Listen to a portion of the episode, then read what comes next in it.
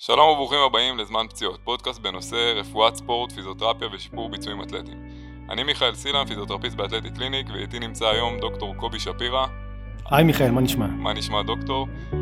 דוקטור שפירא הוא אורתופד מנתח, מומחה לניתוחי ירך בספורט ורופא בכיר בבית חולים רמב"ם. אתה גם מרצה קליני בבית ספר לרפואה בטכניון ומנהל את פורום ניתוחי ארטרוסקופיה לירך וברך בדוקטור סי או איי אל, נכון? אכן כן. אוקיי, מעולה. אז היום אנחנו נדבר על שני נושאים, על אף איי ועל פציעות בלברום של הירך. אז נתחיל קודם כל מ-אף איי, מה זה בעצם, מה גורם לזה ומה המשמעות הקלינית, כי הרבה מטופלים מקבלים את הכותרת הזאת ומתחילים איזה חיפוש באינטרנט ולדעת מה, מה יש להם בכלל. טוב, למעשה אף איי זה תסמונת תפס, באנגלית Femoral Acetabular Impingement, כאשר שתי עצמות, עצם הירך, הפמור ועצם האגן, האציטבולום, נפגשות, ולמעשה מה שנתפס או נצבט בין שתי העצמות האלו זה הלברום. כאשר התפס הוא חזרתי וקורה הרבה פעמים, הוא בעוצמות גבוהות, אז נוצר קרע של הלברום, מה שבסופו של דבר מפיק כאב. אוקיי. איך, איך מאבחנים בעצם בעיה כזאת? מה הסיפור הקלאסי? איך המטופל נכנס? מה הוא מספר? אז קודם כל התלונה הקלאסית זה כאבים באזור המפסעה, הרבה פעמים גם אה, יש מה שנקרא סי סיין, המטופל אה, מתאר כאב בפיזור של האות C באנגלית אה, סביב הערך הכאובה, אה, ובדרך כלל הכאבים מחמירים בתנועות כיפוף עמוקות, שינוי כיוון, סקווטים, אה, ישיבה ממושכת, נהיגה ממושכת, אה, אלו התלונות השכיחות. יש גיל מסוים שזה יותר נוטה לקרות בו? אני חושב שהגיל הממוצע הוא באזור ה-שלושים.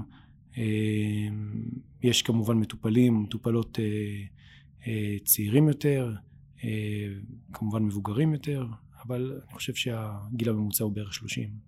אוקיי. הרבה פיזיותרפיסטים נתקלים בעצם בבעיה הזאת, ואנחנו יודעים שיש טווח מאוד גדול של... של הבעיה הזאת. זאת אומרת, יש אנשים שיש להם את זה, אבל זה מוגדר כקל מאוד, ואנחנו נוכל די בקלות להשתפר איתם, ויש אנשים שאנחנו לא מצליחים לקדם אותם מספיק, ובספורט הספציפי שלהם, בדרך כלל ספורט, ספורט שמערב הרבה שינויי כיוון, או טווחים מאוד עמוקים, לא כזה פשוט לשפר אותם. איך אתה כאורתופד ירך רואה את זה? אז נכון, הרבה פעמים הלברום זה למעשה... טיפה בים בכל ההסתמנות הקלינית של אותו אתלט. אנחנו צריכים להעריך את התמונה הכוללת, שזה למעשה המורכבות הגדולה ברפואת ירך. הרבה פעמים בנוסף לתסמונת תפס יש גמישות יתר, יש הרבה גידים שמעורבים בהסתמנות הקלינית, כמו הגלוטוס מדיוס, כמו הסאקרו-איליאק ג'וינט, כמו הארבע ראשי, כמו ההמסטרינגס, כמו הפיריפורמיס, והרבה פעמים גם האבחון והטיפול מתעכבים, כי יש לא מעט פעמים שהכיוון הראשוני זה כאבי גב, בגלל המיקום האחורי של הפיריפורמיס, ההמסטרינגס, הגלוטוס מדיוס, הרבה פעמים חושבים שהכאב מקרין, בגלל שההמסטרינגס מעורבים, ואז למעשה יש כאב שמתמשך מהחלק האחורי של המותן עד לברך. אז בשלב הראשון צריך להגיע להבחנה מדויקת, שלרוב מתבצעת על ידי בדיקה גופנית מדוקדקת, ובהמשך צריך בטיפול להבין את הבעיה, אם הבעיה היא גם של גמישות יתר, שצריך לעבוד פה יותר על יציבות, על חיזוקים, ולהימנע ממתיחות, להבין את כל השרירים שמעורבים, את כל המפרקים, כמו הסאקרו-איליאק ג'וינט למשל, ש... בחלק גדול מהמקרים מעורב, ואחרי שאנחנו מבינים את הבעיה בכללותה, אנחנו יכולים גם לטפל כמו שצריך.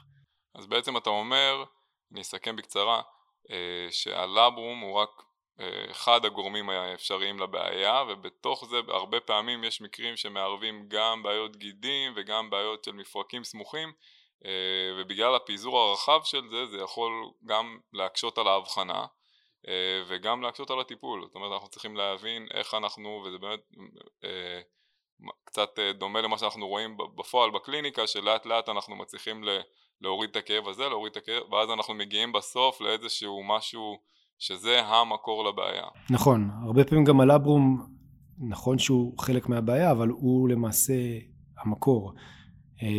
אם יש פעמים שאנחנו מצליחים להשתלט על כל גורמי הכאב, ואז באמת יש שיפור משמעותי, לעתים גם הלברום הוא מקשה על ההחלמה, וצריך לטפל נקודתית במפרק עצמו, בשביל לראות שיפור משמעותי. זאת אומרת, אתה אומר שבסוף, גם אם טיפלנו בכל הגורמים ועדיין נשאר הלברום, לפעמים זה הגורם המקביל האחרון, ואין מנוס מלעשות איזושהי התערבות. אוקיי, מה, מה עושים בעצם בהתערבות? מה עושים בניתוח? אז, אז קודם כל, אנחנו תמיד מתקדמים לפי קווי טיפול מסודרים, כאשר פיזיותרפיה, שזה למעשה הקו טיפול הכי רחב ומאוד משמעותי, זה קו טיפול ראשון. לאחר מכן מאוד תלוי במטופל עצמו וממה הוא סובל והמבנה הגרמי שלו, אנחנו יכולים להחליט בין זריקות לבין ארטרוסקופיה, שזה למעשה הטיפול הניתוחי. בטיפול הניתוחי עצמו, מה שאנחנו עושים בדרך כלל זה אחד, תיקון של הלברום, תיקון של הקרע בלברום. במידה ויש תסמונת אפס, זה אומר שלרוב ראש הירך הוא סגלגל ולא עגול, אז אני משייף את הראש והופך אותו להיות עגול ספרי, ובמקביל מטפל בכל הבעיות הנוספות. אם יש קרע חלקי של ליגמנטום טרס, אם יש A I S בולט, זה נקרא Sub-Spine Impingement, אז בגדול עובר על כל הדברים במהלך הארטרוסקופיה ומטפל בהם. הזכרת את הראש הסגלגל, זה שינוי שאנשים מקבלים בהבחנה, שינוי מסוג קאם. נכון. כן. אז פעם היה לנו גם הרבה מצוין פינצר, זה כבר פחות... לא, קיים. תסמונת אפס למעשה מורכבת משני מרכיבים עיקריים, שזה הפינצר והקאם. כאשר הקאם מתייחס לראש הסגלגל, פינצר... היום זה רק אחד מהסוגים, אבל היום אנחנו מתייחסים, מתייחסים לזה בצורה יותר רחבה ככיסוי יתר. הפינצר ספציפית מתייחס לכיסוי אה, צידי, אבל הכיסוי, כיסוי יתר יכול להיות מכל הכיוונים, ולכן היום אנחנו מתייחסים לזה בהגדרה יותר רחבה ככיסוי יתר. יש עוד צד, אה, עוד מרכיב אה, שנקרא Sub-Spine Impingement, שזה באמת ה-Anterior-Inferior-Iliac Spine, בעצם האחיזה המקורבת של הרקטוס פמוריס, שהחלק מהארבע ראשי, שהוא יכול להיות קצת יותר נמוך וגם להוות כיסוי יתר למעשה. אז בעצם אני, אני אסביר קצת.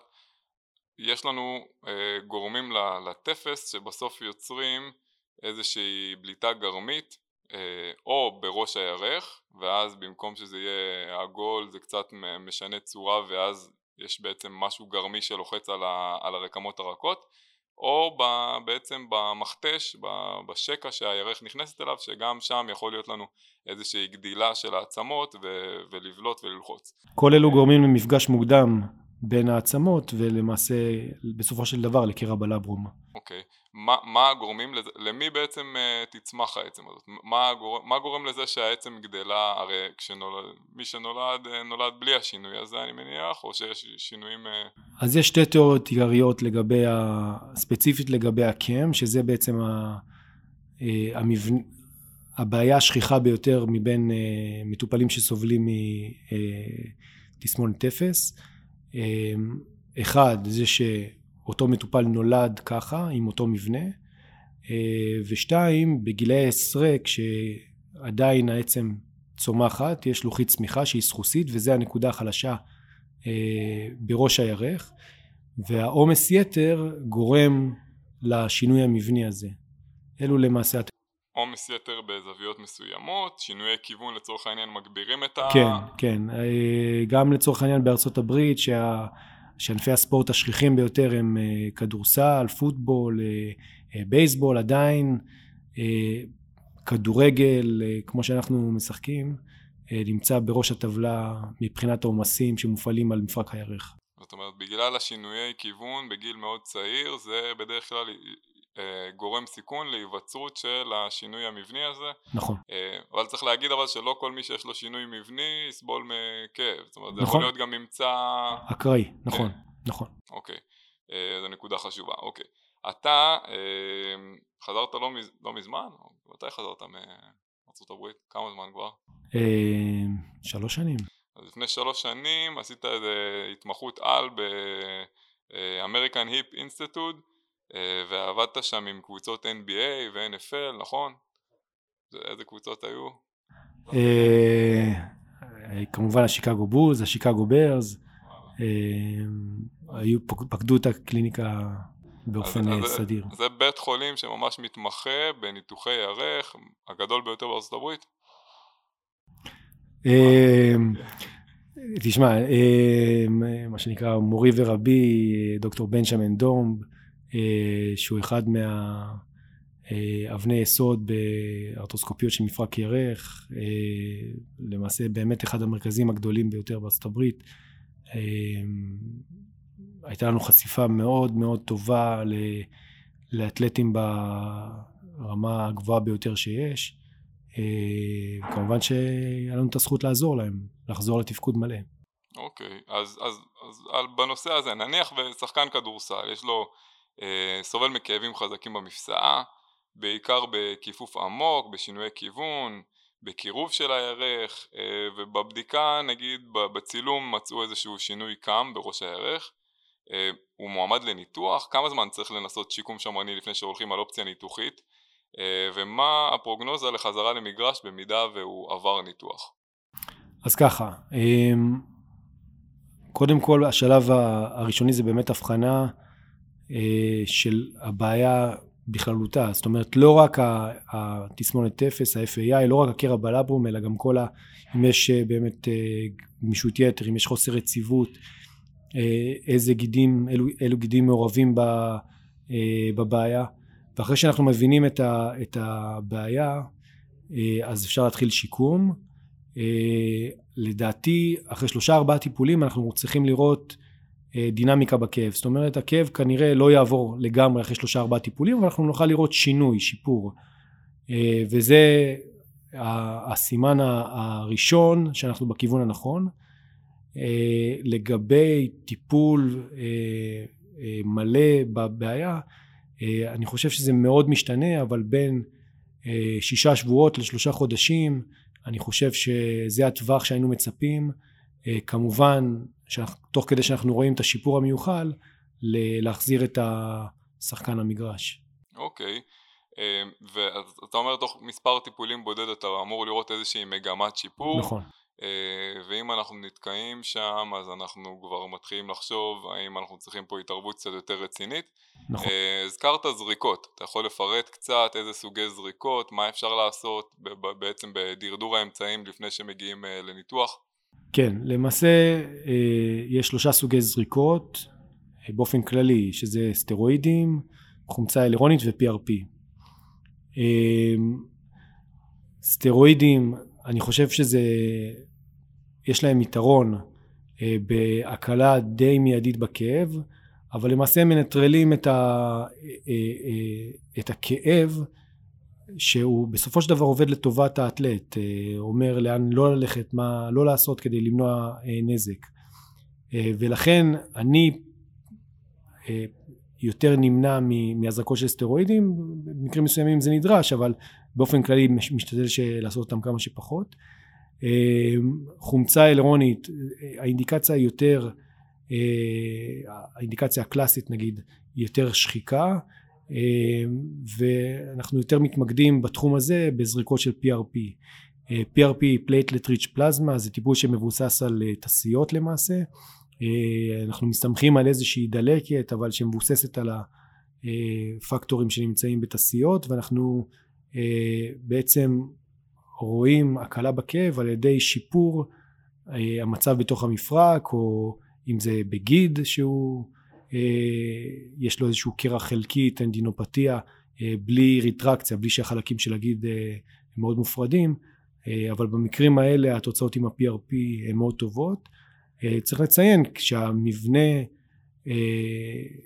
של הקאם הוא מאוד משמעותי והבעיה היא מאוד מכנית, התוצאות עם ה-פי אר פי הן פחות צפויות, כי שוב ה-פי אר פי לא ישייף את הראש, אבל ברוב המקרים באינדיקציה הנכונה אנחנו רואים תוצאות מאוד מאוד טובות עם ההזרקות של ה-פי אר פי. זאת אומרת, אתה רואה קשר ישיר בין גודל השינוי הגרמי mm-hmm. לבין החומרה של המצב. נכון, והיכולת לטפל באותו אתלט, נכון, בלי ניתוח למעשה, כי בניתוח אנחנו מטפלים בבעיות המכניות, משייפים את הצוואר של, של הירך, מתקנים את הלברום. אוקיי. Okay. ואני אסכם בקצרה את הזריקות. אז אמרנו שיש זריקת סטרואידים שלמעט מקרים שבאמת נזקק אז אנחנו מעדיפים להימנע מהם, זריקה של חומצה היאלורונית שהיא יותר למצבים של שחיקה, וזריקות פי אר פי גם למפרק או לבעיות גיד, נכון. או שריר ששם התוצאות יותר טובות. נכון. אחלה, מעולה. אז אנחנו נדבר עכשיו על פציעות לברום. Uh, בעצם אני אשמח לשמוע uh, מה התפקיד של הלברום, למה השלמות שלו בעצם היא חשובה, uh, ומה מה קורה בזמן פציעה, מה, מה קורה שם מכנית, איך אתם, ואיך אתה מתמודד עם זה כאורתופד מנתח. אוקיי, okay, אז ככה, הלברום זה בעצם uh, סחוס פיברוטי, uh, בדומה למניסקוס, uh, והצורה שלו זה צורת טבעת, הוא למעשה... Uh, נמצא סביב השפה של האציטבולום, של המכתש לצורך העניין, של מפרק הירך. אותו לברום מייצר אפקט, אפקט של עתימה, סאקשן סיל זה נקרא, כדי לבסט את המעבר של הנוזלים הטבעיים במפרק בין האזורים השונים במפרק הירך. למעשה בשורה התחתונה הוא כמו גומיה שנצמדת לראש הירך, ומרכזת את הנוזלים באזורים הנכונים מבחינה מכנית לפי הפעולה שאותו אדם עושה. אוקיי, אז בעצם, אז הוא בעצם מאפשר לנוזלים, בעצם יש, יש נוזלים במפרק, מעט נוזלים במפרק, שהתפקיד שלהם גם לסכך את האזור וגם להזין את המפרק, והוא שומר על הנוזלים במקום ועל פיזור הלחצים והנוזלים במקום כדי לאפשר לחץ תקין ותפקוד פיזיולוגי תקין, כן. אוקיי, ובעצם ברגע שיש קרע אז אנחנו מאבדים את כל הוואקום הזה, את המנגנון של ה... נכון, אין ויסות של הנוזלים ולמעשה אין יכולת להסתמך על הריכוז של הנוזלים בנקודה מסוימת לתפקוד תקין של מפרק הירך. אוקיי, ומה זה יגרום לאורך זמן? זה יכול...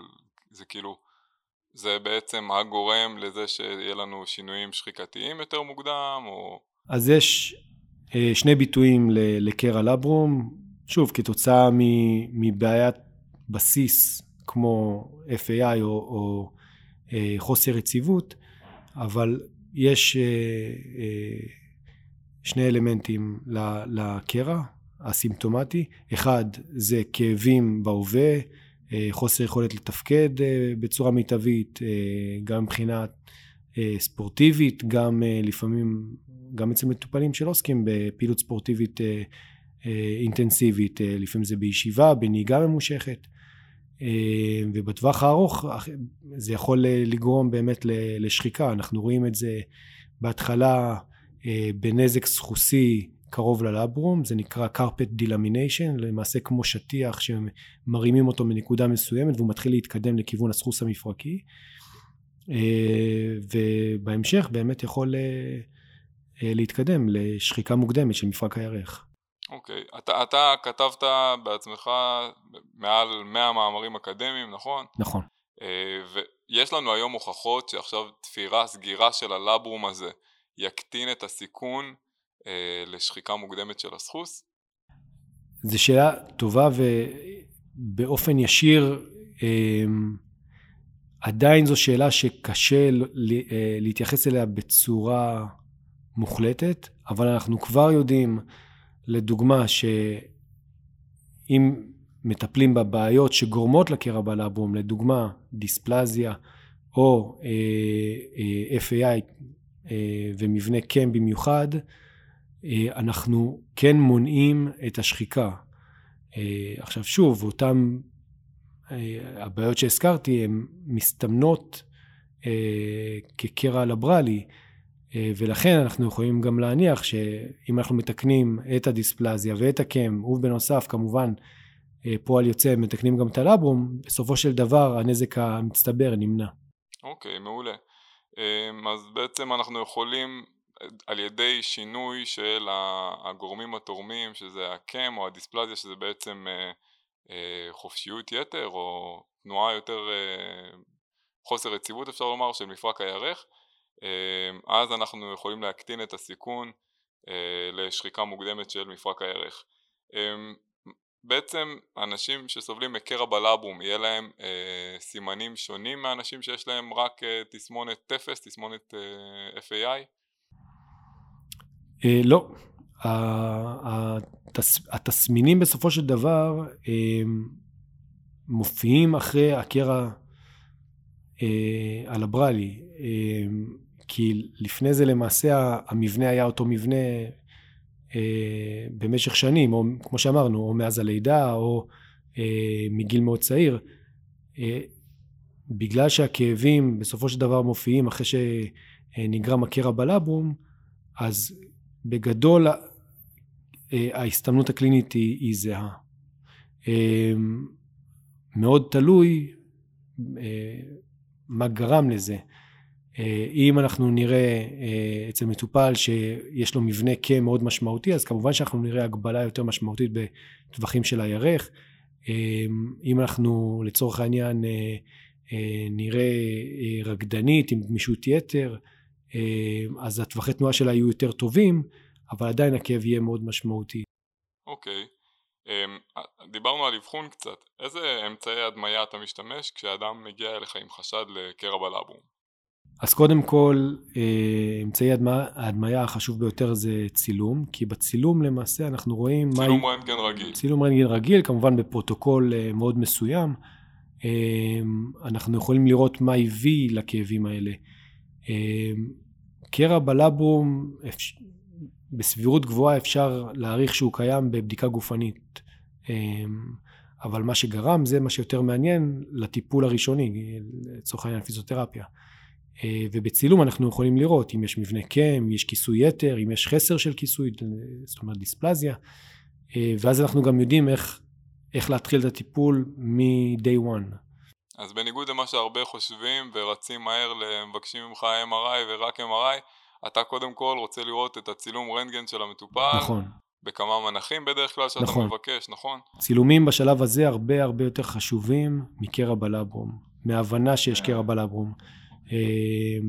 בהמשך, במידה והכאבים לא משתפרים ועדיין יש הגבלה בתפקוד, אז צריך גם לראות באמת לוודא שיש קרע בלברום, וזה מתבצע בעזרת M R A, זה M R ארטוגרם, למעשה M R I עם הזרקה של חומר ניגוד למפרק הירך, ובפרוטוקול הזה אנחנו יכולים באמת להבחן קרע בלברום. M R I רגיל בדרך כלל לא יעשה את העבודה. מה בעצם ההבדל? מה אנחנו רואים ב-M R A? ב-M R A אנחנו רואים חומר ניגוד בתוך המפרק, וכשיש קרע בלברום, גם אם הוא עדין, אז אותו נוזל נכנס לקרע, ואז אנחנו, הוא מודגם בתור פס לבן אה, בתוך הלברום. אה, בלי אותה הזרקה, החומר ניגוד לא ייכנס אה, לקרע, ואנחנו לא, סביר להניח לא נוכל לראות אותו. זאת אומרת, אם בסוף כן אנחנו מתקדמים למצב שאנחנו, אה, השלב הטיפולי, עובר לשלב שבו אנחנו חושבים שזה הולך לקראת טיפול התערבותי של זריקות או של ניתוח, אז אנחנו נצטרך את ה-M R A הזה, ושם האורתופד יאבחן קרע בלברום. יש שוני בין הקרעים השונים, גודל קרע, סוגי קרעים שונים? יש שוני, יש קרעים שמערבים את בסיס הלברום, יש קרעים שמערבים את החומר עצמו של הלברום, מה שנקרא אינטרסאבסטנס, יש לפעמים הסתיידויות בלברום, יש קרע כמו במניסקוס ידידלי, למעשה שרוב הלברום קרוע והוא אחוז בשתי הקצוות, שני הקצוות. אבל באופן עקרוני, מה שמשנה זה ההסתמנות הקלינית. שוב פעם, אם יש כאב או אין כאב, זה אומר שהלברום כבר לא עושה את העבודה וצריך לטפל. אוקיי, ואז בעצם בניתוח אתה, אז אמרנו, מטפל בגורמים התורמים, ובעצם תופר את הלברום ומחזיר אותו למבנה הבסיסי שלו. אוקיי, אתם מגיעים לאותו, לאותה עתימה כמו שהייתה לפני ההקרע? כן, זאת אומרת, יש, או שיש עתימה או שאין עתימה, ויש דרך טובה להעריך את זה גם במהלך הארטרוסקופיה. כשאנחנו מחזירים את המפרק למנח הטבעי שלו, אנחנו בעצם רואים שהלברום נצמד לראש ויוצר עתימה. אוקיי, זאת אומרת, לקראת סוף הניתוח אתם בודקים בעצם אם הצלחתם לייצר עתימה. נכון. אוקיי, וזה, אתה אומר, אני מבין שלא לא בכל המקרים זה קורה. לא, לא, זה התוצאה הרצויה. אה, אוקיי. זה ה... זאת אומרת, זה המבחן אם הניתוח הצליח. אוקיי. אוקיי, מעולה. כמה זמן בערך אורך שיקום כזה של ניתוח לברום? שיקום אחרי ארטרוסקופיה בדרך כלל היא בין שלושה לארבעה חודשים, כאשר היא מתבצעת בצורה דרגתית. בהתחלה ברוב המקרים ההמלצות זה לדרוך שבועיים עם קביים בדריכה חלקית של עשרה קילוגרם, בשביל לתת לעוגנים, לעצם סביב העוגנים להחלים. אפשר להתחיל כבר עבודה עם מכשיר פדלים מיום, מאותו יום של הניתוח, יום לאחר מכן, וצריך ליטול נוגדי דלקת למשך שלושה שבועות, בשביל למנוע היווצרות של עצם סביב המפרק, מכיוון שרוב הפעולות האלה כרוכות גם בשיוף של עצם, ואחד מהסיבוכים שיכולים להיות זה היווצרות של עצם סביב אותם אזורים, ולכן נוטלים נוגדי דלקת למשך שלושה שבועות, מה שמונע את הסיבוך הזה. אוקיי, זה אייץ' טי או כאילו? אייץ' או, heterotrophic ossification, נכון. אוקיי, אוקיי, מעולה. אז בעצם אתה אומר שלושה, ארבעה חודשים, שבהתחלה אנחנו בעצם, זה נשיאת משקל חלקית, מותר רק דברים מאוד עדינים, ולאחר מכן אנחנו בהדרגה חוזרים לפעילות, עד חזרה לפעילות ספורטיבית מלאה. נכון. אוקיי, יש לך איזה דוגמאות לספורטאים מפורסמים? יש לנו את ג'ורדן היל מה-אן בי איי שלא מזמן חזר מפציעה כזאת. נכון, דוגמה טובה. אז בעצם בסך הכל אנשים יכולים לחזור אחרי הניתוח הזה, המטרה היא להחזיר אותם לפעילות ספורטיבית באותה רמה כמו שהם היו לפני הפציעה. נכון. האם יש הגבלות מסוימות אחרי זה? אתה תגיד לו, אתה תגיד למטופל או לאתלט, תנסה להימנע מדברים כאלה או אחרים, או שבגדול אם השיקום עובר בהצלחה אנחנו רוצים להחזיר אותו מלא? שוב, כן, המטרה היא באמת לחזור לפעילות מלאה. חשוב מאוד תמיד להדגיש שצריך להימנע מדברים שמחמירים כאב. שוב, הכאב הוא, הוא סמן מאוד חשוב שעובד לטובתנו, אומר לנו לאן לא ללכת בעיקר ומה לא לעשות, ואם גם תוך כדי השיפור ותוך כדי החזרה אה, לפעילות מלאה אנחנו ממשיכים להימנע מכאב, השיקום וההתקדמות ב, אה, במהלך השיקומי יהיו הרבה יותר טובים, ונגיע אה, באמת לנצל את מלוא הפוטנציאל של הטיפול. אוקיי, מעולה.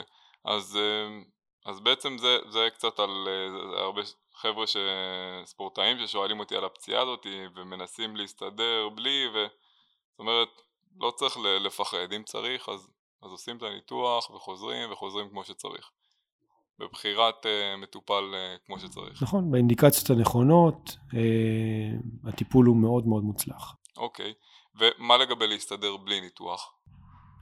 אז שוב, uh, ניתוח זה לא must, יש הרבה דרכים uh, לטפל בבעיה, uh, פיזיותרפיה, uh, זריקות שהזכרנו, התאמת אורח חיים, זאת אומרת אם למטופל מסוים יש כאבים ב, בריצה למרחקים ולא כואב לו בשום פעילות אחרת, אז הוא יכול להימנע מריצה למרחקים, וזה ימנע את הכאב וימנע את ההידרדרות של המצב.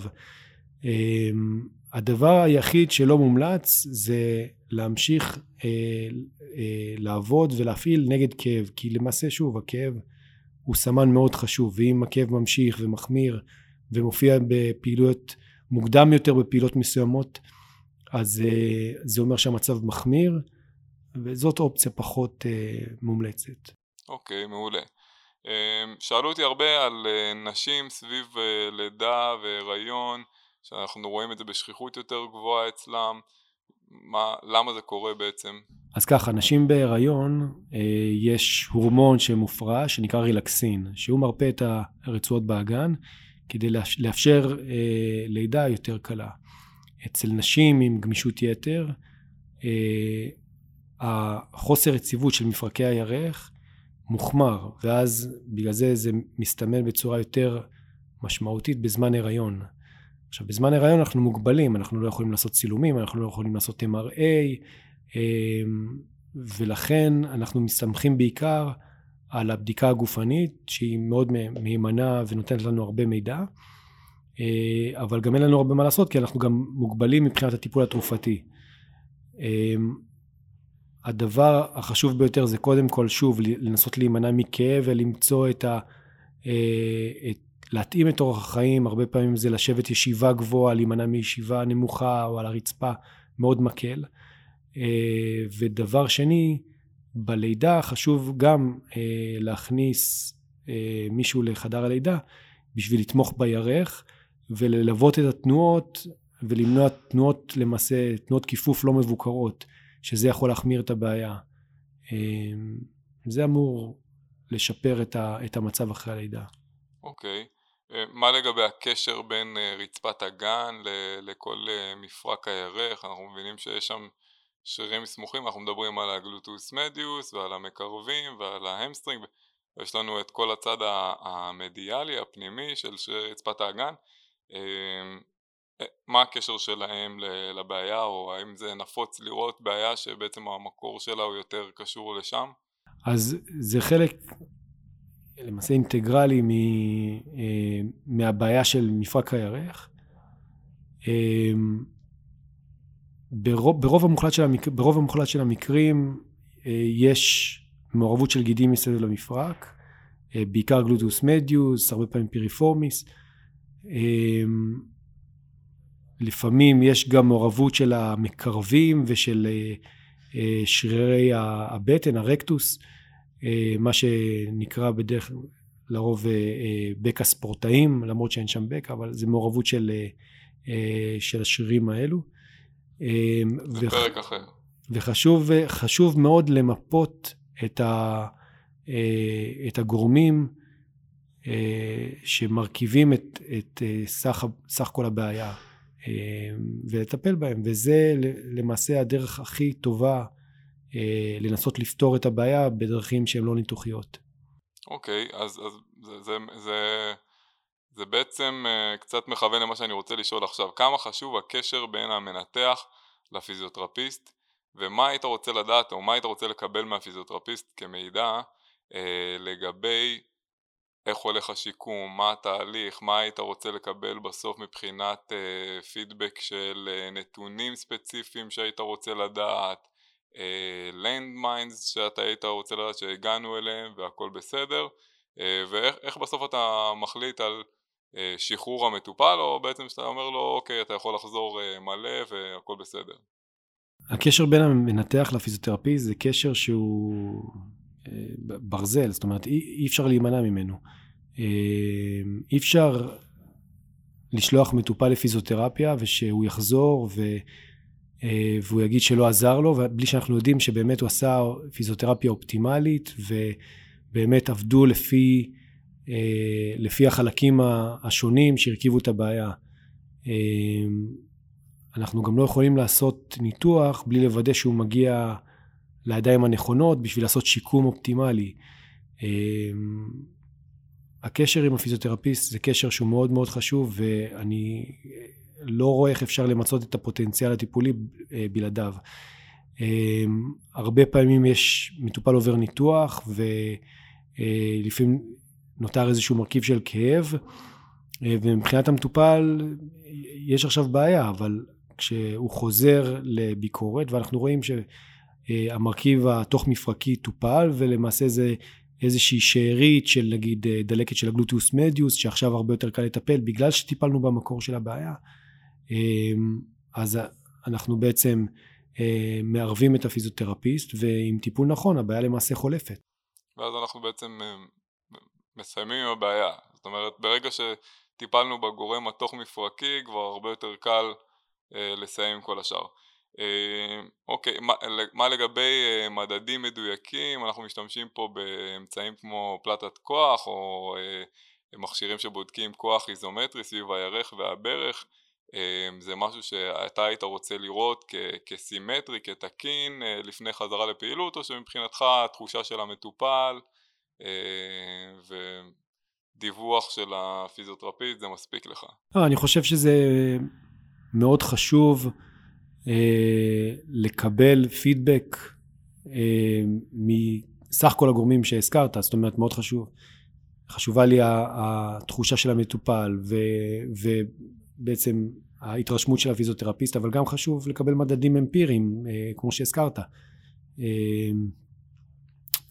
אנחנו מתקדמים לעולם הזה עכשיו, לאט לאט זה נהיה יותר ויותר נפוץ בפיזיותרפיה. אם פעם היינו מסתמכים ככה באופן כללי, היינו עושים בדיקות ידניות לגבי כוח וכו', אז היום אנחנו עושים את זה כבר יותר מדויק, ואנחנו חושבים שזה מאפשר לנו לייצר טיפול יותר נכון ויותר מתואם ויותר מדויק. זה גם נותן למטופל, מהחוויה שלנו, איזשהו ערך מספרי שהוא יכול לכוון אליו, שהוא יודע, אוקיי, אני עכשיו יש לי הבדל של עשרים אחוז בין הרגליים, אני, זה מה שאני צריך לצמצם. אחרי שבועיים שלוש עושה בדיקה חוזרת, רואים מה ההבדלים, וככה אנחנו יודעים באמת לאן אנחנו מכוונים בצורה יותר מדויקת, מאשר איזושהי הערכה גסה של אתה עדיין חלש ובסדר. נכון, חשוב מאוד. אוקיי, משהו, משהו אופטימי לסיכום שהיית רוצה להגיד, מטופלי ירך ש, שהרבה, שחוששים כי, כי זה לא נפוץ, או אנשים לא מכירים את זה כמו מניסקוס, מניסקוס לצורך העניין, אנשים יודעים אוקיי מניסקוס בקטנה ואני חוזר, הרבה פעמים לברום זה מאוד מפחיד אותם, זה משהו לסיכום. אני, אני חושב שבסופו של דבר נכון שהרבה פעמים מטופלים מגיעים עם פחות ידע, או שהם קצת הסתובבו ב, אה, בכל מיני תחומים מסוימים, נגיד כמו למשל אה, אה, הכאבים שויכו לגב, או, או כליה, דברים נוספים. אני חושב שבסופו של דבר, כשאנחנו מגיעים להבחנה, ויש אה, מעטפת אה, טובה, כמו של הפיזיותרפיה, והרופא המטפל, אה, ואנחנו מסבירים כמו שצריך, ונותנים את המענה, אני חושב שגם מפלס הלחץ יורד, המטופל מרגיש בידיים טובות, ובסופו של דבר גם התוצאות מראות את זה. אוקיי, טוב, אז תודה רבה לך דוקטור קובי שפירא. תודה רבה.